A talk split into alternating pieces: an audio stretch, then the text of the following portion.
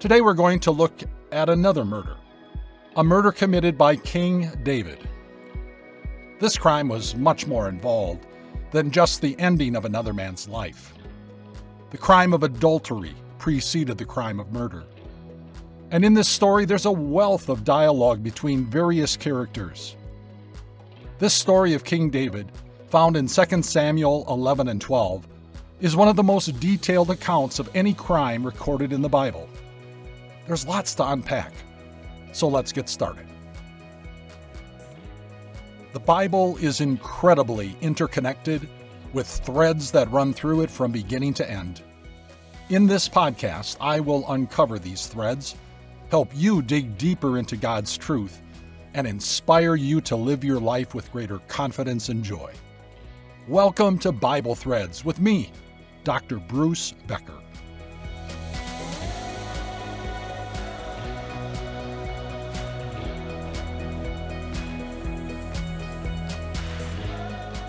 Second Samuel chapter 11 begins In the spring, at the time when kings go off to war, David sent Joab out with the king's men and the whole Israelite army. They destroyed the Ammonites and besieged Rabbah. But David remained in Jerusalem. In the ancient Middle Eastern world, kings would wait until spring to wage war. There were two main reasons. From about October to March, it was much colder, and it was also the rainy season. Rain made travel for an army much more difficult. We read that David sent Joab and his army to fight against the Ammonites. So, first of all, who was Joab? Joab was the commander of David's army. Today he would have the rank of army general. Joab was also David's nephew, the son of David's sister Zeruiah. Joab was an interesting military man. He was both loyal and disloyal to King David during his tenure as the general of David's army. More on Joab in a bit. So, who were the Ammonites, and why was King David going to war against them? Well, there's an interesting backstory I'd like to share with you. First, the Ammonites were descendants of Lot, Abraham's nephew. They lived east of the Jordan River, about 100 miles northeast of Jerusalem. When Saul was the king of Israel, he encountered the Ammonites at a border town by the name of Jabesh Gilead. The Ammonites, under the leadership of Nahash, had laid siege to the city. The leaders of the city asked for a treaty with the Ammonites to avoid Nahash destroying the town and killing all the people. The townsfolk would agree to be Nahash's subjects. Nahash's response to this request was a bit bizarre. Nahash said that he would be happy to make a treaty with the people, with the condition that he could gouge out the right eye of every person living in Jabesh Gilead. When King Saul heard about the siege and Nahash's treaty terms, he gathered his army and headed to the besieged city. In a brilliant military move, King Saul defeated the Ammonites and rescued the city of Jabesh Gilead. Now, let's fast forward to King David's reign. We read in the previous chapter that in the course of time, the king of the Ammonites died, and his son Hanun succeeded him as king. David thought, I will show kindness to Hanun, son of Nahash, just as his father showed kindness to me. Now, we don't know for sure what the kindness was that Nahash had shown to David. Perhaps protection from their shared enemy, King Saul? We really don't know. Anyway, David sent a delegation to Hanun to express David's sympathy to Hanun at the death of his father. This was a customary practice in ancient times. But upon their arrival, the Ammonite nobles convinced their new king Hanun that the men in this delegation from David were actually spies. Hanun bought into this spy theory. Then he did something bizarre. Hanun humiliated the men of the delegation. Now, I'm not going to get into the graphic details here, you can listen to or read them for yourself in 2 Samuel chapter 10. But make no mistake, the men of the delegation were humiliated. The Ammonites soon learned that because they had humiliated David's delegation, they had become a rancid stench in David's nostrils. An interesting analogy, don't you think? They figured that David might show up on their doorstep with his army. So they went out and hired 33,000 mercenary soldiers, with the majority of them being Arameans. By the way, Arameans were also known as Syrians. David didn't show up with his army. He instead sent Joab to lead the Israelite army. The Ammonite army came out of their fortified city, and the mercenary soldier army came at the Israelite army from the open country, sandwiching Joab and his troops. So Joab split the army in half, one half to fight the Ammonites, and the other half to fight the mercenary army. As the battle raged, the mercenary army saw that they were losing, so they turned tail and ran. When the Ammonites saw that the mercenaries were fleeing, they retreated back behind the fortified walls of their city. Now, the Israelite army survived, but they weren't victorious. They weren't victorious until David came and led his army against the mercenary army, the Arameans. Yet they still had the Ammonites to deal with. Now, my reason for sharing this backstory is to illustrate that when David led his army, they were victorious. That's what kings were supposed to do.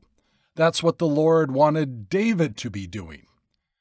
Now, back to verse 1 of chapter 11. David sent Joab out with the king's men and the whole Israelite army. They destroyed the Ammonites and besieged Rabbah. But David remained in Jerusalem. For this military campaign, David again didn't lead his army. Now, Joab was successful in defeating some of the Ammonites, but they had not captured the fortified city of Rabbah, known today as Amman, Jordan. Think of that. David sent Joab to lead the fight while he remained back at the palace enjoying the comforts of home. It was an unwise decision with lifelong tragic consequences. One evening, David got up from his bed and walked around the roof of the palace. From the roof, he saw a woman bathing. The woman was very beautiful, and David sent someone to find out about her. The man said she is Bathsheba, the daughter of Eliam, and the wife of Uriah the Hittite. Then David sent messengers to get her. She came to him, and he slept with her. Then she went back home. The woman conceived and sent word to David, saying, I am pregnant. So David saw a beautiful woman bathing. He sent a servant to find out who this woman was.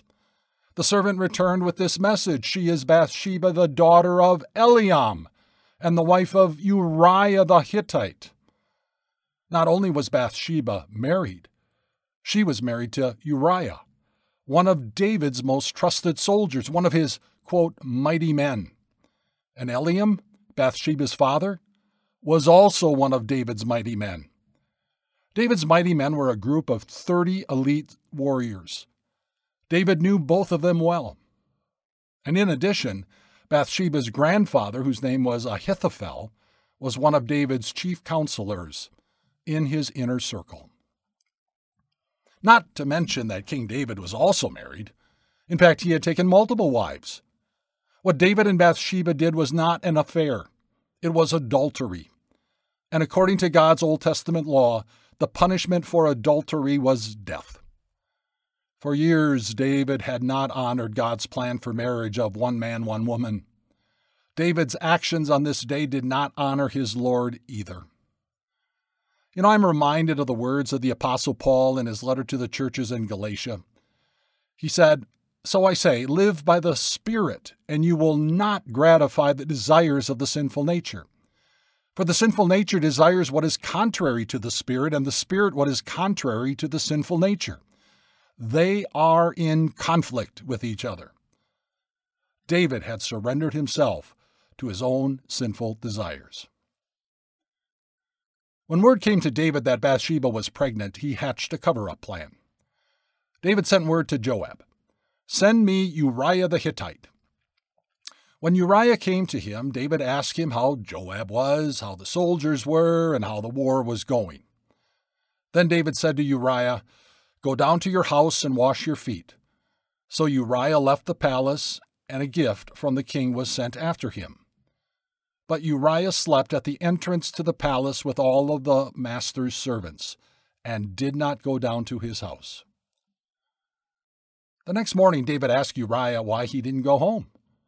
Uriah's response shows his own personal integrity and respect for his fellow soldiers. Uriah said to David, The ark and Israel and Judah are staying in tents, and my commander Joab and my lord's men are camped in the open country. How could I go to my house to eat and drink and make love to my wife? As surely as you live, I will not do such a thing. The contrast in honor and duty and integrity between Uriah and David could not have been greater. David's cover up hit a snag. So David told Uriah to stay one more day. That evening, David invited Uriah to dinner and drinks. In fact, David got Uriah drunk in the hopes his honorable heart would be softened and he would go home to his wife. But he didn't. David's cover up plan hit another snag. The next morning, David wrote a letter to Joab. It was a letter sealing Uriah's fate, a letter which Uriah would personally carry back to his commander. The letter said, Put Uriah out in front where the fighting is fiercest, then withdraw from him so he will be struck down and die. And he did. Uriah died in battle along with some other soldiers. David's cover up cost the lives of his own soldiers. Adultery, lies, cover up, murder. When Uriah's wife heard that her husband was dead, she mourned for him. After the time of mourning was over, David had her brought to his house, and she became his wife and bore him a son. But the thing David had done displeased the Lord. David kept the cover up going for a year or so. He never confessed the crimes he had committed. Now, nothing is mentioned in 2 Samuel about David's heart and soul at this time, but we do get some insight from a psalm that David would later write. In Psalm 32, David wrote, Blessed is the one whose transgressions are forgiven, whose sins are covered. Blessed is the one whose sin the Lord does not count against them, and in whose spirit is no deceit. When I kept silent, my bones wasted away through my groaning all day long. For day and night your hand was heavy on me. My strength was sapped as in the heat of summer. When David failed to confess his crime, his sin against God, his life became miserable. But he didn't listen to his conscience nor act upon it. There was stress, agony, and a lack of joy in his life.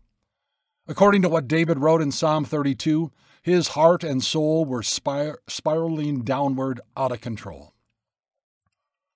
The Lord, who is so gracious and compassionate, was not going to let his chosen servant David go down this path any longer. So the Lord sent the prophet Nathan to David. David knew Nathan well. Earlier, Nathan had delivered a wonderful message of blessing about David and his descendants. David was told that the Savior of the world would come from his descendants. On this particular day, Nathan didn't bring a message of blessing, rather, one of rebuke. Nathan told David, There were two men in a certain town, one rich and the other poor. The rich man had a very large number of sheep and cattle, but the poor man had nothing except one little ewe lamb that he had bought. He raised it, and it grew up with him and his children. It shared his food, drank from his cup, and even slept in his arms. It was like a daughter to him. Now a traveler came to the rich man, but the rich man refrained from taking one of his own sheep or cattle to prepare a meal for the traveler who had come to him. Instead, he took the ewe lamb that belonged to the poor man and prepared it for the one who had come to him. David burned with anger against the man and said to Nathan, as surely as the Lord lives, the man who did this must die. He must pay for that lamb four times over, because he did such a thing and had no pity. Then Nathan said to David, You are the man. Nathan then went on to remind David that the Lord God of Israel had anointed him king. protected him from King Saul, who had tried to kill him. The Lord had given the throne to David over all of Israel and Judah, and if that were not enough, the Lord would have given more. Why did you despise the word of the Lord by doing what is evil in his eyes? Then Nathan shared the consequences that would come to David and his family. The sword would never depart from David's life. Family would murder family. Also, some of David's wives would be taken by other family members just to spite David and to satisfy their own sexual desires. Being convicted of his crimes of adultery and murder, David responded, I have sinned against the Lord. Then Nathan replied, The Lord has taken away your sin. You are not going to die. But because by doing this you have shown utter contempt for the Lord, the son born to you in Bathsheba will die. David wrote another psalm that reflects on this come to Jesus meeting with Nathan. It's Psalm 51, which is a psalm of repentance, forgiveness, and restoration. It's worth hearing these words of David. They are a window into his heart and soul. Have mercy on me, O God, according to your unfailing love. According to your great compassion, blot out my transgressions. Wash away all my iniquity and cleanse me from my sin. For I know my transgressions, and my sin is always before me. Against you, you only have I sinned and done what is evil in your sight. So you are right in your verdict and justified when you judge. Surely I was sinful at birth, sinful from the time my mother conceived me. Yet you desired faithfulness even in the womb. You taught me wisdom in that secret place. Cleanse me with hyssop, and I will be clean. Wash me, and I will be whiter than snow. Let me hear joy and gladness. Let the bones you have crushed rejoice. Hide your face from my sins and blot out all my iniquity. Create in me a pure heart, O God, and renew a steadfast spirit within me. Do not cast me from your presence, or take your Holy Spirit from me. Restore to me the joy of your salvation, and grant me a willing spirit to sustain me. After David's day of repentance, forgiveness, and restoration, he went out to lead his army to capture the city of Rabbah. The Lord blessed him with victory. So I have a question for you. Have you ever heard David described as a man after God's own heart? It seems like a contradiction after hearing about David's crimes of adultery and murder. This phrase originated with the prophet Samuel. We need to back up to when Saul was king. King Saul had usurped the role of the priest by offering a burnt sacrifice. According to God's Old Testament law, kings were not permitted to serve in the role as priest. So Samuel said to Saul, You have done a foolish thing. You have not kept the command the Lord your God gave you. If you had, he would have established your kingdom over Israel for all time. But now your kingdom will not endure the Lord has sought out a man after his own heart and appointed him ruler of his people, because you have not kept the Lord's command. The Apostle Paul in the New Testament also described David this way in the book of Acts, chapter 13. Paul had delivered a message to the people living in Pisidian Antioch, a town that was located in what is present day Turkey. Saul recalled some Old Testament history after removing Saul, he made David their king. God testified concerning him I have found David, son of Jesse, a man after my own heart. He will do everything I want him to do. From this man's descendants, God has brought to Israel the Savior Jesus, as he promised. So, what made David a man after God's own heart despite his crimes? First of all, David had absolute faith and trust in God. Think of David fearlessly killing the Philistine giant Goliath. At that time, David said, The Lord who rescued me from the paw of the lion and the paw of the bear will rescue me from the hand of this Philistine. Or think of David and the many Psalms he wrote. In the Psalms, David repeatedly speaks of loving the law of God. He wrote, For I delight in your commandments because I love them. I reach out my hands for your commandments, which I love, and I meditate on your decrees. Or think of the thankfulness that David expressed. In Psalm 100, David wrote, Shout for joy to the Lord, all the earth. Worship the Lord with gladness. Come before him with joyful songs. Know that the Lord is God. It is he who made us, and we are his. We are his people, the sheep of his pasture. Enter his gates with thanksgiving and his courts with praise. Give thanks to him and praise his name. For the Lord is good, and his love endures forever. His faithfulness continues through all generation. That's a man, criminal though he was, a man after God's own heart. There are a couple of big takeaways for us from this story of David. First, we need to be self aware that we are all capable of committing the same crimes of adultery and murder as David did. We never want to think that we are so strong in our faith that we would never fall as David fell. Remember, the one who thinks he stands firm, watch out, so that you do not fall. Secondly, when we fail to confess the wrongs that we have done, it will affect our heart, soul, and mind. Unconfessed sin weighs heavily on the human soul and negatively affects our relationship with our Savior. Thirdly, there is no sin, no mistake, no treachery, no crime that is too great for the Lord God to forgive. Jesus died on the cross to take away all sin. And the key word is all.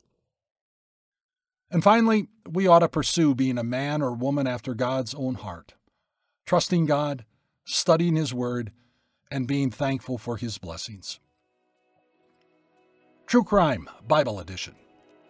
In our next episode, we'll continue with the story of David's family and the related crimes committed by his family.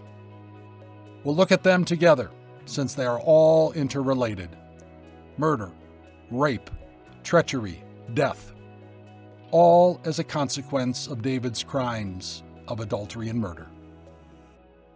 If you have any thoughts or questions about this podcast, please email me at bruce at timeofgrace.org. I'd love to hear from you. And are you familiar with the other Time of Grace podcasts? Podcasts by Pastor Mike Novotny, our Grace Talks video devotional speakers, Amber Albee Swenson's podcast called Little Things, and C.L. Whiteside's Non Microwave Truth. Check them out. You'll be glad you did. Thanks for listening, and God bless.